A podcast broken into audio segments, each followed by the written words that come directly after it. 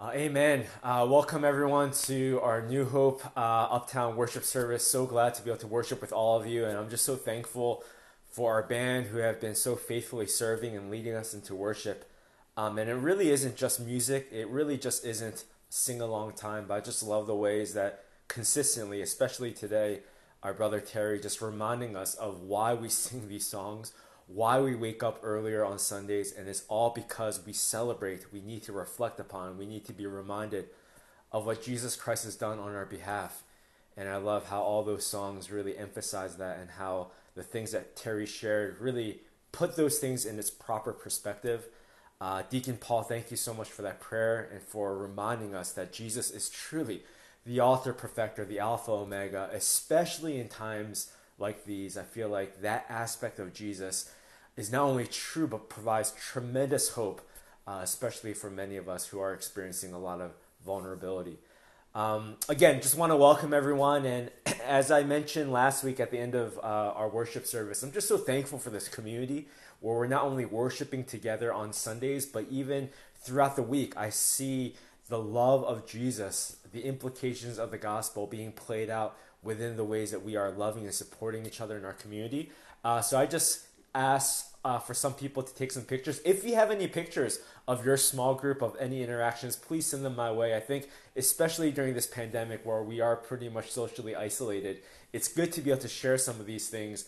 Um, this is Danny Annie's family. So uh, Theodore is the older one, but they just had a newborn. His name is Cameron, and we dropped off uh, a name. I think it was uh, made by Nain um, of Micah's name. And uh, yeah, that's Micah, the one with Danny, and that Annie is with Theodore. Um, and then here's another picture of uh, Christina and Augie and their um, son Mike. Oh, I'm sorry, did I get the names mixed up? Micah is Christina and Augie's child. Cameron and Theodore are Danny and Annie's children. So hopefully I didn't get that mixed up. But this is uh, us dropping off some of the names there. Uh, I, I, think it was Nain and my wife Jeannie and maybe some other people as well.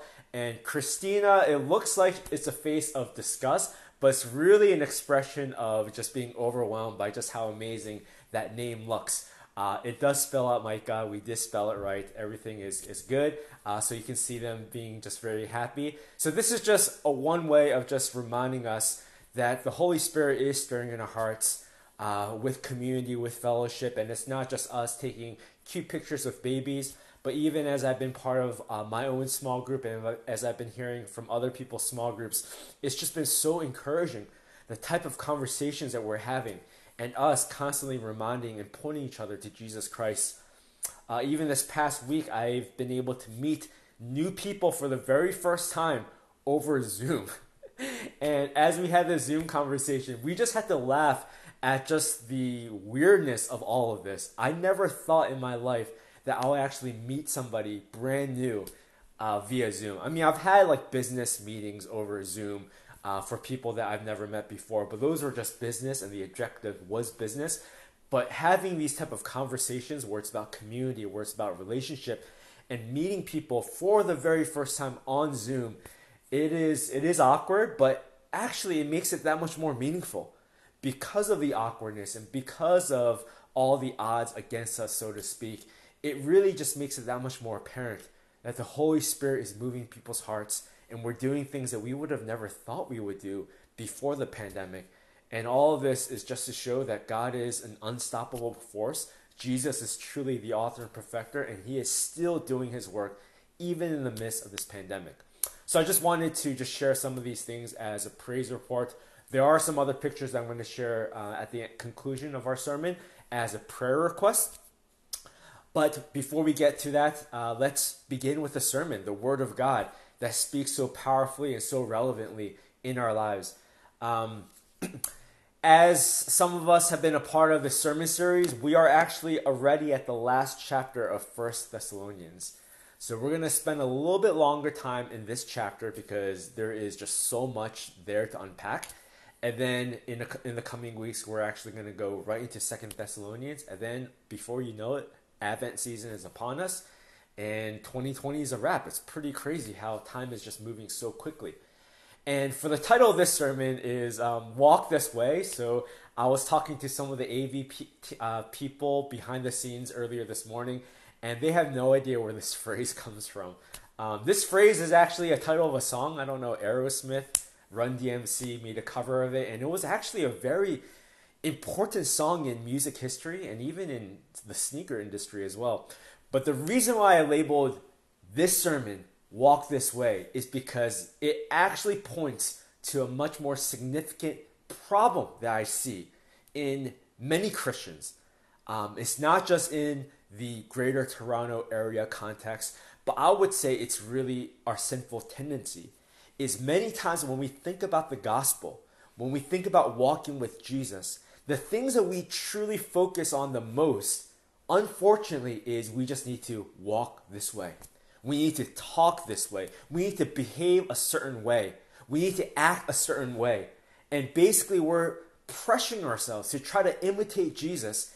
And what that leads to, unfortunately, is a lot of frustration, a lot of self just being misled. A lot of, I think, in the end, is actually, frankly, very offensive to God. And the best one metaphor that you can think of is it's almost like you're trying to learn how to dance. And you're trying to pick up the choreography, you're trying to pick up all the nuances of where your feet are supposed to move, how your hips are supposed to um, bend, and all these different things. But we're doing all these things without actually listening to the music, without allowing the beat and the rhythm to compel our bodies and our limbs to move a certain way. Instead, we're so fixated on making sure that we move a certain way, to dance a certain way without the music, without the song. And what does that lead to? It leads to a lot of frustration. It leads to a lot of awkwardness. It leads to a lot of just feeling like this is not the right way I'm supposed to dance. And I think if all of us were honest with ourselves, there are at least many seasons where in our Christian lives, in our walks with Jesus, it does feel that way, doesn't it? It feels a little awkward. It feels a little frustrating. And my diagnosis to this, and as we're going to see in this passage, is we're so focused on the dance and we're not listening to the music. We're so focused on walking this way, talking this way, behaving this way, acting this way, and we actually lose sight of the fact of what is our identity? What is our, our destiny? What is the spiritual reality of what Jesus Christ has done? And as we've been talking about over the past few months, much more explicitly, is the fact that we have been united with Christ, how there has been a heart transplant, how it is His Spirit that is taking over our spirit. Those are the things that I think we really need to focus on. And as we listen to that music, I think that will compel us to be able to dance the way God wants us to.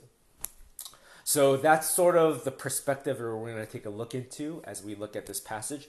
Let me pray for us one last time and then we'll jump right in.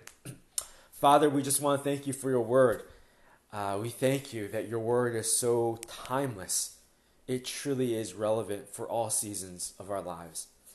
We thank you for your word because it is true. It's not just relevant, it's not just a nice way of looking at our lives and puts things into you know, a happy perspective that brings some type of solace and a semblance of peace in the midst of the chaos.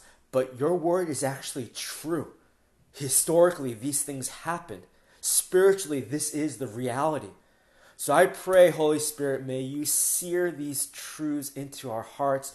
May you inject them into our veins. May it truly transform the way we live, think, the way we see life, the way we see you, the way we see ourselves, the way we see even our relationships, the way we interpret this, entire existence. May it truly be determined and dictated by what you have done on that cross. That we no longer live, but it is you that lives in us. And yes, there is some pain involved because we need to be crucified, but Lord, this is the way our lives are meant to be lived. This is the way where we can actually experience true joy, the true peace, the true love that comes when our hearts finally worship you the way we were created to. So, Holy Spirit, have your way in us. I also pray for um, people who are worshiping with us. We know that the YouTube format is not the most engaging, but Holy Spirit, all we need is your presence and all you, we need is your word. May you captivate our hearts. May you fight for the attention of our minds. May you protect us from distractions and may we be locked in because these are not just some words that were written 2,000 years ago. These are not just the opinions that I have. This is the word of God. This, these are your words, eternal words that will last into the future, into the new heavens and the new earth. This is the foundation of our faith. So may we take heed. We thank you and we pray all these things in your son's name. Amen. Again, just so excited to be able to preach the gospel to all of us here. Um, I do understand that this sermon, we're not going to be able to unpack everything. I'm coming at it at a very specific perspective based on many of the conversations I've had with the people in our community. So, if there are questions that you have, please, please text them away. If you have any prayer requests, any prayers that you want to utter on behalf of the congregation or for yourself, please text these away. All these are anonymous and we will try to we will address all of them and they are really great ways for us to make God's word that much more engaging and meaningful in our lives. So like I mentioned, we have the temptation, the tendency to focus on walking a particular way, talking a particular way. I illustrated this in some of the previous sermons, and we're going to do this again. I'm going to read through this passage, and I'm going to walk through the way we typically read Scripture. And the way we typically read is the focus is usually on us. What do I now have to do? What is my response? What do I how do I apply this thing? And yes, those things are important. But if those things are not grounded, if they are not within the perspective of what God has done for us, wow, not only are we misleading ourselves, not only are we going to look awkward like that dancer who's trying to dance without the music, but it is just downright offensive to God. So let me just read this passage. This is, again, the fifth chapter, and Paul is still talking about the return of Christ, a very relevant topic as he says, now concerning the times and the seasons, brothers. So he's talking about the end times because these are the things that the people were particularly confused about. You have no need to have anything written to you. Paul's saying, I've told you these things before, by the way. For you yourselves are fully aware that the day of the Lord will come like a thief in the night. And many of us, when we're reading this, we're thinking, okay, the return of Christ is kind of come like a thief in the night. I remember Jesus and his parables, he used to talk about this type of language. I need to apply this. I need to live a life with greater urgency. I need to start sharing the gospel frantically with my friends. I need to make sure that I'm using my time, my resources much more wisely. I need to be vigilant. I need to do X, Y, and Z. And again, I need to walk this way, talk this way. I need to focus on the dance or whatever. That is our tendency. While people are saying there is peace and security, then sudden destruction will come upon them as labor pains come upon a pregnant woman and they will not escape. And again, when we hear these words that Paul is emphasizing, not only did he say these things before, but now he's putting it in writing, the tendency that we have is to immediately focus on the application. Okay, wow, this thing is going to be sudden. There's going to be pain, there's going to be strife, there's going to be chaos. I need to make sure that I am in my tip top shape. I am locked in, I am in game. I need to make sure that I'm using my money, my time, my resources, my energies, my passions, all these things rightful, rightfully. And yes, there is part of that is appropriate. But again, we can't put the cart before the horse, so to speak, or everything is going to start crumbling together. Paul continues in verse 4 But you are not in darkness, brothers, for that day to you will surprise you like a thief. For you are all children of light, children of the day. We are not of the night or of the darkness. So then, let us not sleep. Maybe some of us were fixated on this. Okay, I need to make sure that I am awake, I am woke, all these different things. I am alert to the spiritual battle, all these different things as others do, but let us keep awake and be sober. For those who sleep, they sleep at night, and those who get drunk, they get drunk at night. But since we belong to the day, let us be sober, having put on the breastplate of faith and love, and for helmet, the hope of salvation. And this last line that I just highlighted, may, maybe for some of us are thinking, okay, I need to increase my faith in God. I need to increase my hope in God. I need to increase my love for God. I need to do X, Y, Z. I need to do all these different things. And yes, part of that is very true, especially the way Paul phrases the highlighted portion of verse 8, where he uses military language the breastplate of faith and love, the helmet of hope and salvation. And many of us will know that he elaborates further on this in Ephesians chapter 6, where he talks about the whole attire, and all of it is in military language. Where, yes, we are living in the last days. We need to be vigilant. We need to be aware. We need to truly be alert.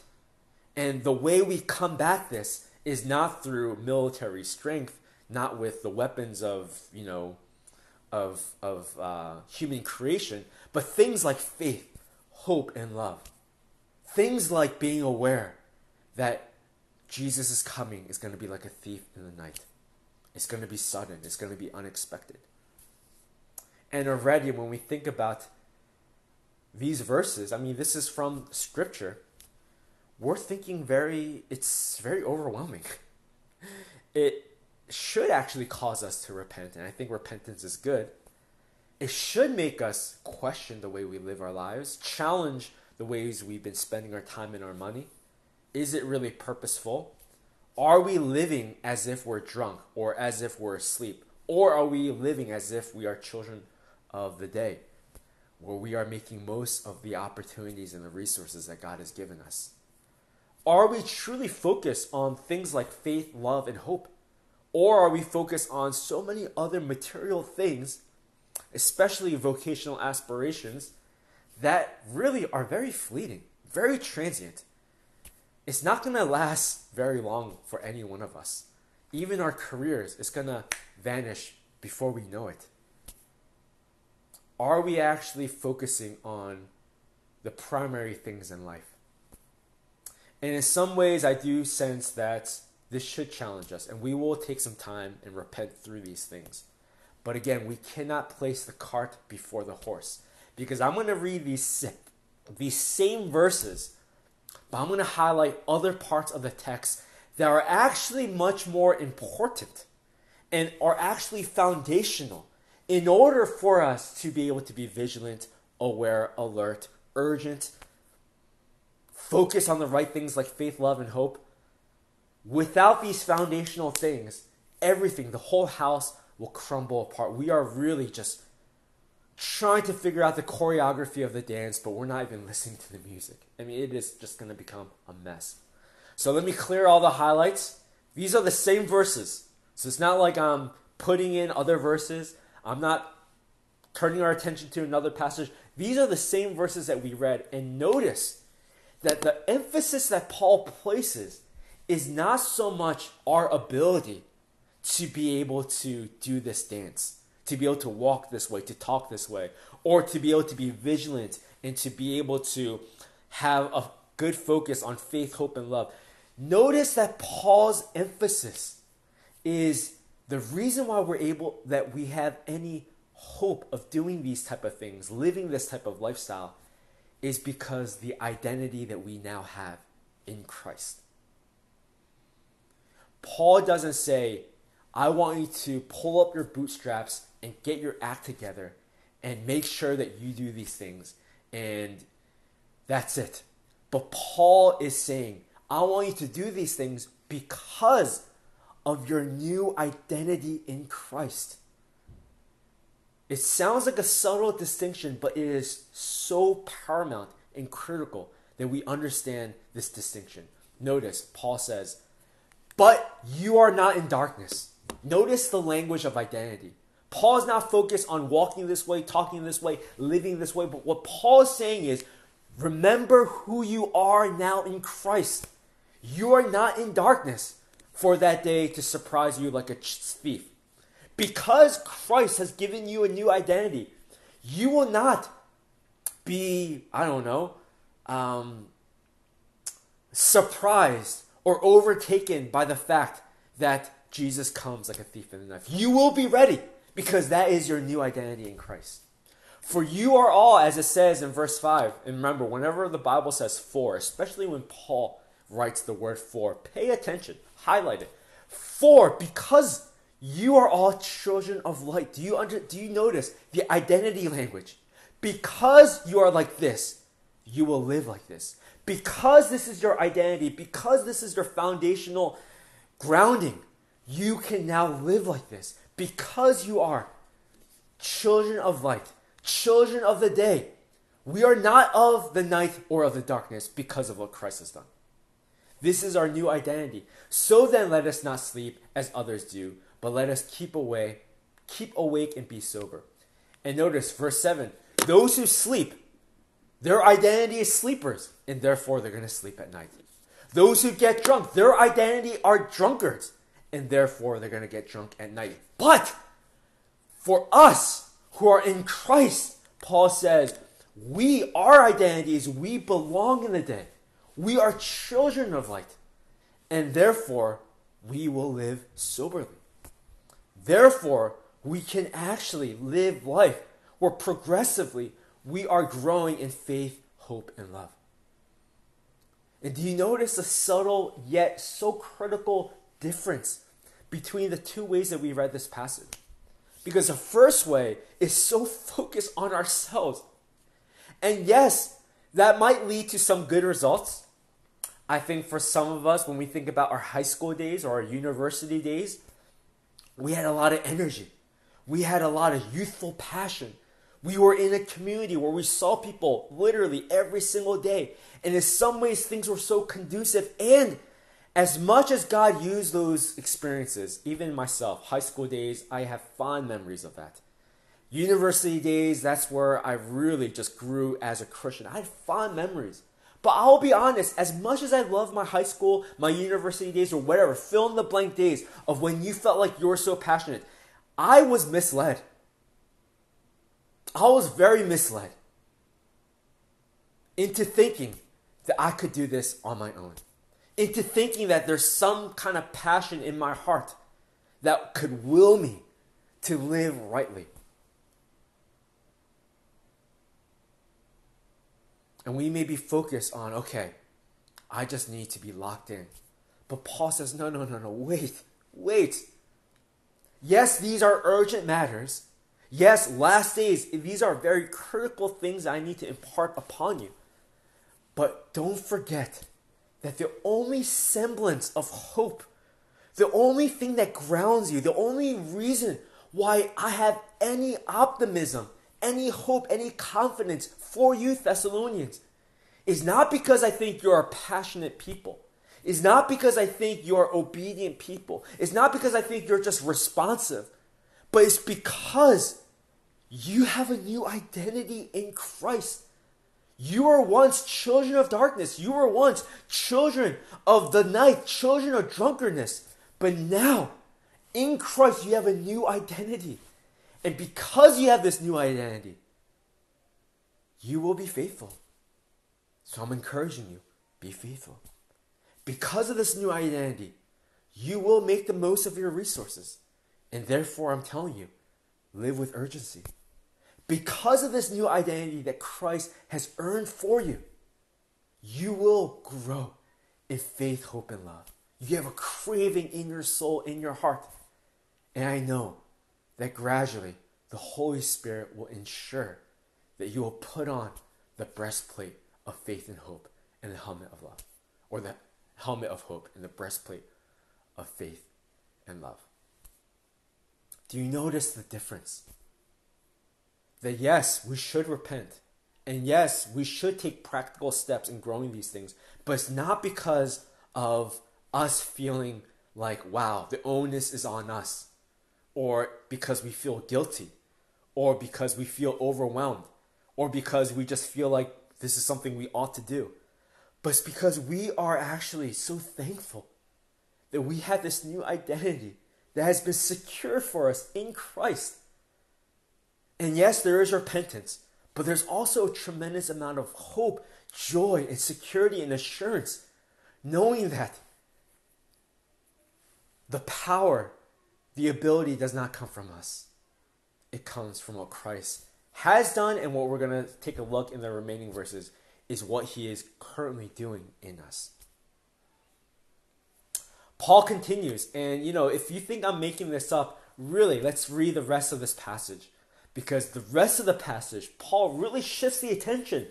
Not so much on what they need to do, what the Thessalonians need to do, but Paul shifts the attention yet again to what God has done and what God is going to do for the Thessalonians. So let's continue. Again, this is the very next verse. I'm not manipulating verses.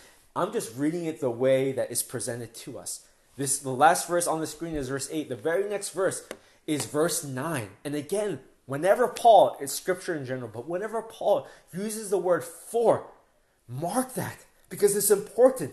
For because this is my hope. The reason why I have any confidence for this reason. For God has destined us not for wrath He has changed not only our identity, but He has changed our destiny. And I'm going to tease out what that difference is and how that can apply in our practical living. Is God, we were destined for wrath at one point. The previous verses I just read, the children who sleep, the children who are drunk, that was our identity. All of us.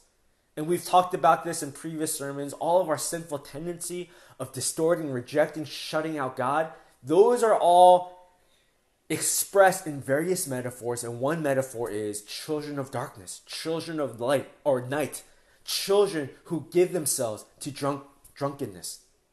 That was all of our identity.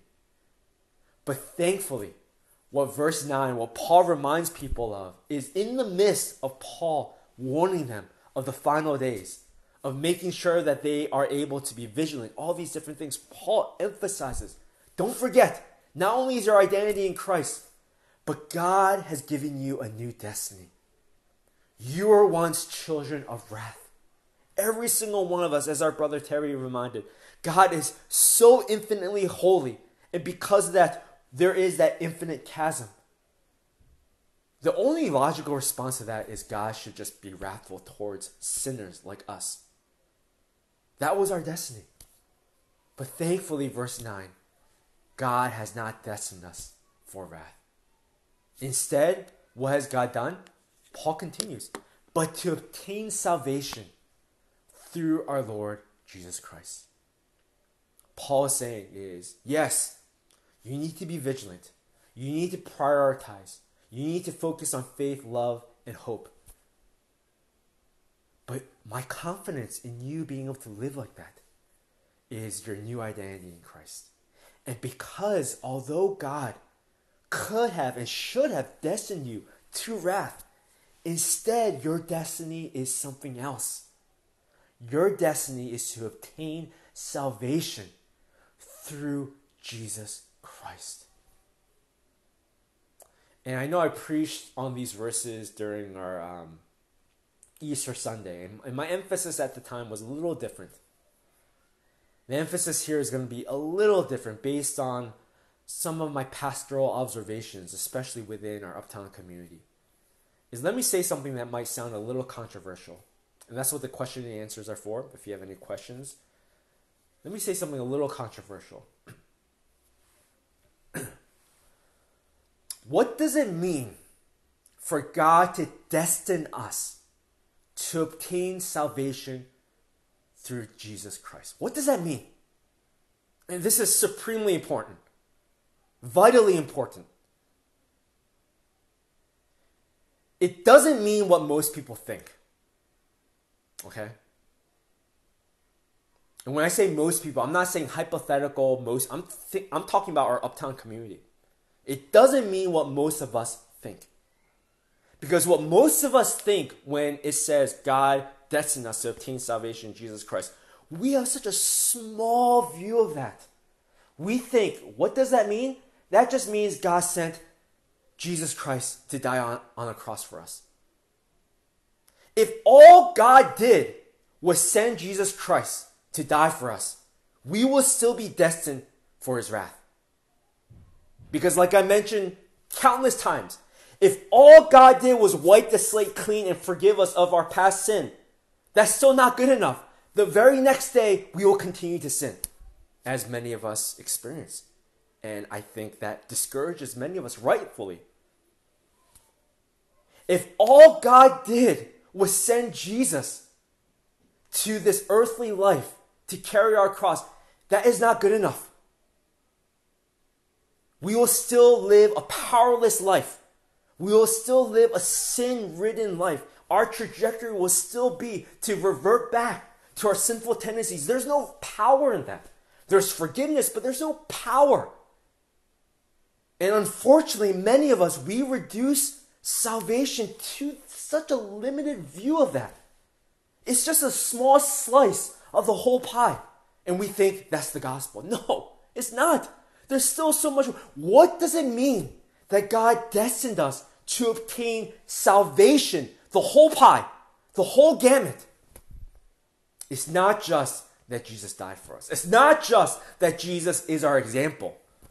Oh boy, that is not the case. And many of us, we just look at Jesus as our example. Because Jesus did this, I need to act that way. Because Jesus does that, I need to do this. Let me tell you, that is that if that is the way you look at salvation or the gospel. I'm I'm saying this with a heart, not of frustration, but a heart of of burden for you. Is that will lead you right back to God's wrath. As we saw in First Thessalonians, it's not just that God sent Jesus for us, but even our ability to submit to that truth and to believe and place our trust not in ourselves, but in what Jesus has done for us, even that is from God's grace. That is part of what God destined us so that we can obtain salvation. Our ability to even respond to Jesus' death. And not only did Jesus die, but he resurrected. The power that we ha- now have is only because Jesus resurrected. And all the wonderful things that Jesus did, and I'm going to unpack that in a minute, are the same things that we can do and that have actually been attributed to us because His Holy Spirit is living in our hearts. And we talked about this with the whole distinction between heart repair and heart transplant in Ezekiel chapter 36. If you want to see it more explicitly, read Romans chapter 5, where Christ's righteousness has been imputed into us. 1 Corinthians chapter 1 verse 30 is another great verse where Christ is our sanctification. All these things, what does it mean? Is for God to destine us to obtain salvation through Jesus. It's not just Jesus coming for us or Jesus being our example, or just Jesus dying for us, but it's Jesus coming for us, yes, being our example, yes, dying for us, yes, resurrecting on our behalf, yes. Our ability to even place our trust in that because our sinful tendency is to always focus on ourselves, always focus on the painting and not the painter. Even our ability to do that is secured, destined by God every step of salvation from the very moment that God sent his one and only Son to die for us to the very moment that we see that same person who died for us face to face. And he will say, Well done, my good and faithful servant. And we will finally be conformed into his image. Every single step along the way is utterly dependent upon the fact that God has destined us to obtain that salvation. It's not our ability to respond appropriately, to believe, and to place our trust in Christ. We, we are not capable of doing any of those things apart from God's grace. Even now, our ability to live by the Spirit. Yes, we have been given a new heart, but even our ability to walk in that, we need God's grace. He had to destine every single aspect of our faith journey. Otherwise, we will still be doomed to destruction. We will still be doomed to his wrath. We are utterly dependent upon him. Do we see that? And yes, it's very humbling to our ego because we want to take some part in this. But Paul makes it very clear, and rest of Scripture makes it very clear.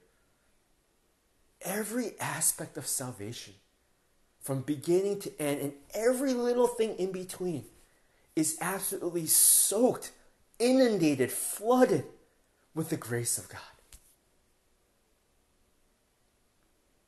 The reason why I emphasize that so much is because I think a lot of the problems that we're experiencing in our relationship with God is not because you're not walking a particular way or talking a particular way or dancing the right moves. But I really think it's because we have such a small, shallow view of the salvation that has been secured for us through Jesus Christ. Many of us, we just think of it as, oh, Jesus came and now the rest is upon us. Or even that Venn diagram that I showed a couple weeks back, where it just seems like there are still two hearts my heart and the heart of the Spirit. And I just need to navigate between the two. No. The gospel is so much more comprehensive and thorough than that. You know, I know that some of us have newborns and we're not able to visit your homes because of the pandemic. But I remember when we had newborns and when all my friends had newborns, we would go to each other's houses, and it is just extraordinary how meticulous certain parents can be in baby proofing their house. I mean, every nook and cranny, things I would have never even conceived or even imagined, they baby proof their house It's so thorough. And, you know, at first I'm thinking, wow, they're being a little excessive. But when I see that, I see a metaphor of that is the way God has secured our salvation. Every nook and cranny, everything that can possibly go wrong, God has sinner proofed salvation. Yes, we are sinners, and yes, we should take our sins seriously. Yes, we're going to repent in a moment. But the reason why we have any hope in repentance is because of the way God has secured salvation for us. He has truly sinner proofed it.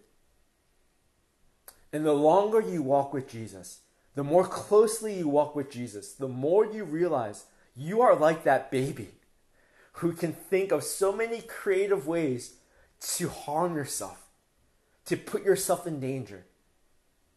And the more you place your eyes on Jesus and not yourself, the more you also equally recognize my God has sinner proofed this. He has thought through every nook and cranny, things that I would have never even conceived of. He loves me so thoroughly. He loves me so comprehensively. He loves me so thoughtfully. He would know that I would sin like this. He would know that this would be my tendency. He would know that I would be addicted, and yet he still secures salvation for me and He has given me the steps to be able to still worship through all of that. My God is amazing.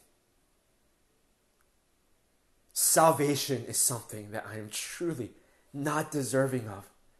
It is something that I utterly underestimated. I think that is really one of the primary issues that I'm sensing within our uptown community is not appreciating God's immense love for us, thoughtful love for us, especially in the ways that He secures salvation, because we have a very small, shallow view of that. Paul continues. And for those of us who might be visiting, and this might be your first sermon you've ever heard, how did Jesus secure this? Is as our brother Terry reminded us, Jesus died for us all of our sin, they do have consequences, especially to a holy God. And those are consequences that we cannot pay on our own. Thankfully, Jesus Christ paid for that through his costly sacrificial death. And his death really just triggered the effects of salvation. I don't want to reduce it to his death, like I just mentioned. It's also his resurrection, it's also the power of his spirit that is living in us, all the different things. But the death really just triggered everything. And that's why Paul mentions a lot of times his death specifically. It's almost like a gateway to all the other things that Jesus has done and is currently doing and has yet to do on our behalf. And then he continues Jesus not only died for us, but why did he die for us? So that whether we are awake or asleep, whether we are dead or whether we are alive, whether we are going through high points in life or whether we feel very socially isolated, vulnerable, no matter what, no matter what season we're experiencing, the reason why He died for us is so that no matter what life brings to us, that we might live with Christ. And um, you know, for those of us who have been listening carefully, when we see words and phrases like we might live with Christ, where we might be in Christ, especially Paul, what he is saying is he's talking about our union with Christ. Our identity, going back to that language of identity, our identity is no longer ourselves, our sinful selves. Our identity is now in we are with Christ. All the things that Christ has done has been attributed to us. That's our identity. And all the things that Christ has done is also our destiny. We will be conformed to live like that, where it actually becomes a reality of our lives. And when we think about union with Christ, again, I know it's very vague and abstract. Last week we talked about union with Christ means that we'll have an eternal perspective. And we used the testimony of our sister Abby, which I thought was such a great concrete example. And I don't know how that can translate to whatever you're going through, but union with Christ is a very, very practical thing. It really is the heart and soul of the salvation that God has secured for us. And in this passage, when I think about what does union with Christ mean in this particular passage, I'm thinking of all the things that we just mentioned prior about how we do need to be vigilant we do need to be urgent. We need to be alert at his return. It's going to come unexpectedly. Where we do need to grow in faith, hope, and love. Where we do need to prioritize our resources.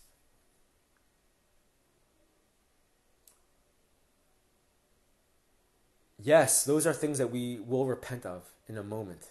But before we do that, I want to remind us who is the one example that embodied all those things I mentioned of being alert, of having his priorities right, of focusing on faith, hope, and love, of utilizing his resources properly. The example is Jesus Christ. You know, we have to wonder uh, why, why does Scripture provide so many details about Jesus' life? Um, I mean, we don't have all the details of his adolescence, his childhood, and so on and so forth, but there's still a fair amount of details about Jesus' life. If Jesus, all he were to do was to die for us, then why didn't he just come in the form of a 30 year old man and just die for us? Or why couldn't he just die for us as, a, as an infant? And there are several ways of answering that question. But one way that I think is really helpful is the life that he exemplified, perfect life. And in the context of this passage, he exemplified faith, he exemplified hope, he exemplified love, he exemplified what it means to be alert. The reason why those details are included, one of the reasons, is because all the ways that Jesus exemplified that type of lifestyle have now been attributed to us because we are united with Christ. We might live with Him. We are in Christ. That is our identity. When we think about Jesus, I mean, it's amazing. Especially in the Gospel of John, you sense that urgency where Jesus recognizes that his time is near. He recognizes that he's going to have to suffer. And therefore, he goes out of his way to teach the masses. He goes out of his way to heal the masses. He spends time so strategically and intentionally with his 12 disciples. He still makes time for the beggar, for the leper, for Lazarus, for all the different people that he meets on the road. He still takes time to spend with the children. And during that time in ancient standards, children were they were just not even regarded as human. And yet Jesus would spend his precious limited time with them. When it comes to being alert and prioritizing, Jesus is the prime example of that.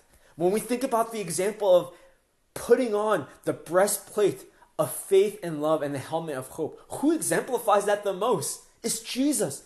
Even in his life, in his ministry, in his stardom, popularity, in his success, all those things, he did not waver. His faith was always in God and not in humans, not in the positive circumstances. His hope was always in the fact that he wanted to please God and not please people. I think for many of us, again, that should lead us to repentance. When we think about even in the ways that we live our own lives and how we try so hard to establish our own reputation, and we don't even think about how does God view my heart. But going back to this passage and the example of Jesus, Jesus is the prime example of placing all of his love in the Father, in God. And that's why in, in the Gospels, you see it. There are so many instances where God, Jesus hides himself up on the mountains, praying to God, spending time with God, fellowshipping with God. His love, obviously, he loved people. Obviously, he had a heart of compassion for people, something that exceeds all of us, but all of that paled in comparison to his uncompromising love for God Himself. Why does Scripture provide all those details? One of the reasons is because when we talk about union with Christ, it's not some just 12, some weird philosoph- philosophical, metaphorical, whatever. It's because all those things that Jesus has done, those acts of obedience, those acts of worship, those acts of living rightly, those things have now been attributed to us. So when God views us, our identity is now in Christ. And it is as if we live that type of life. That is our new identity. And that is also our new destiny. Because I understand that as much as God perceives us that way, because we are now in Christ, in actual life circumstances, I know we don't really live that out. But that is also our destiny, where the Holy Spirit is progressively and gradually making us live the same way that Jesus lived. Yes, it's not a linear path where we see results every single day, but it is a path nonetheless that the Holy Spirit has guaranteed. Again, God has destined us for this. It's not just wishful thinking. This is our destiny. Not only our identity in the way that God views us, but our destiny in the ways that the Spirit will conform us to be like Jesus in our everyday circumstances.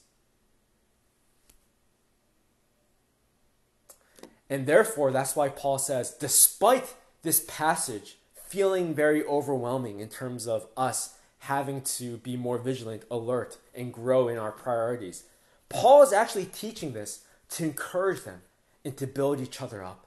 Because again, as much as we need to take these practical steps, Paul is encouraged by the fact that ultimately our hope is not in ourselves. Our hope is in the fact that our identity is in Christ, but also our destiny is Christ as well.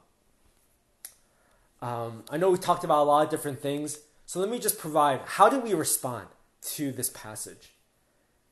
Uh, what are some ways that we can respond to this idea of the return of Christ? And something that we talked about last week is an eternal perspective should give us hope for today.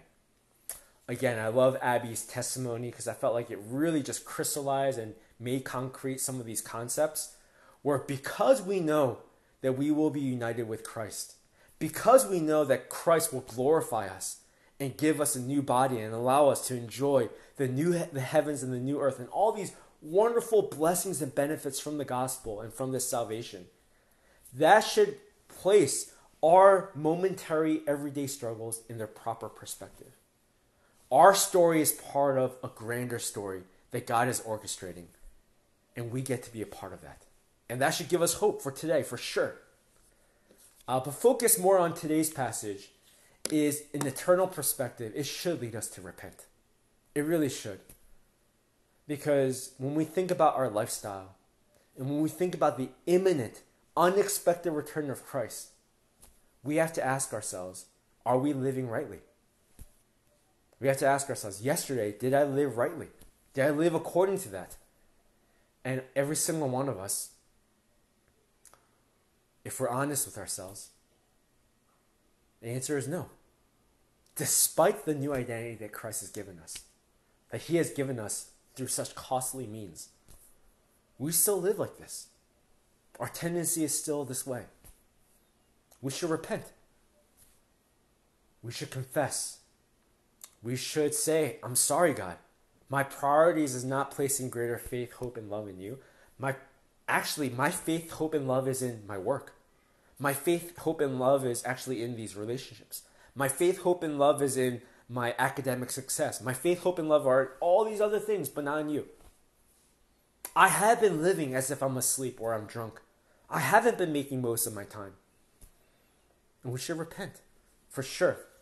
But as we repent, and the reason why repentance is actually a gift is because as we repent, we are reminded of our union with Christ. And this union with, with Christ, in the midst of our brokenness, humility, and repentance, it should give us tremendous confidence. Actually, this is the only confidence that there is, is that Jesus' obedience that we see in the Gospels is not only our identity, thankfully, it's been imputed into us, it's been attributed to us, but that is also our destiny.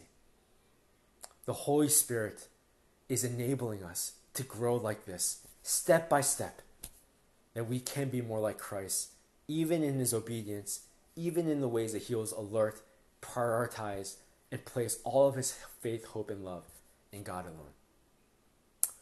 Um, so, before we move into this time of repentance and placing our trust in Christ, I do want to give us an opportunity. If you would like to text any messages, whether there are questions or whether there are prayer requests or prayers, feel free to do that. I also want to alert our attention to offering as well.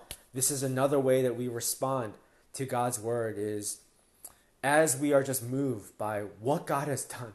He destined us not for wrath, but to obtain salvation. And as I mentioned, it is every step, every nook and cranny, He has secured that for us. One way that we respond is to offer up our lives and a symbolic representation that is our financial resources as well. So please refer to that link. Uh, but for everybody else, uh, I want us to come uh, to be in your posture of response, whether you want to stand, whether you want to kneel.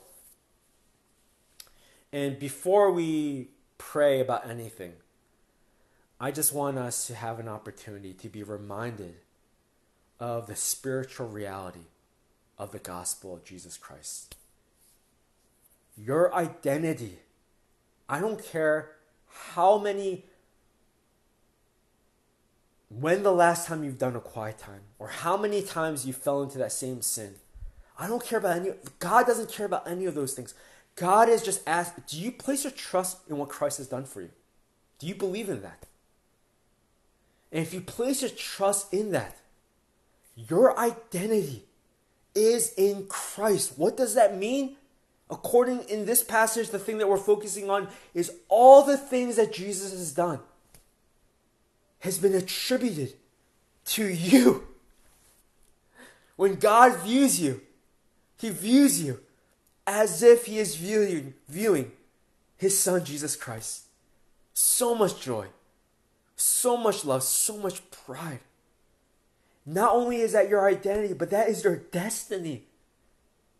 That because the Holy Spirit is dwelling in your heart, you may not see the changes, you may not see the results, but slowly but surely, because our God is, like Paul mentioned, uh, our deacon Paul, the author and perfecter of our faith, he is guaranteeing us that Jesus' lifestyle, his worshipful mentality, is not only our identity, but our destiny as well.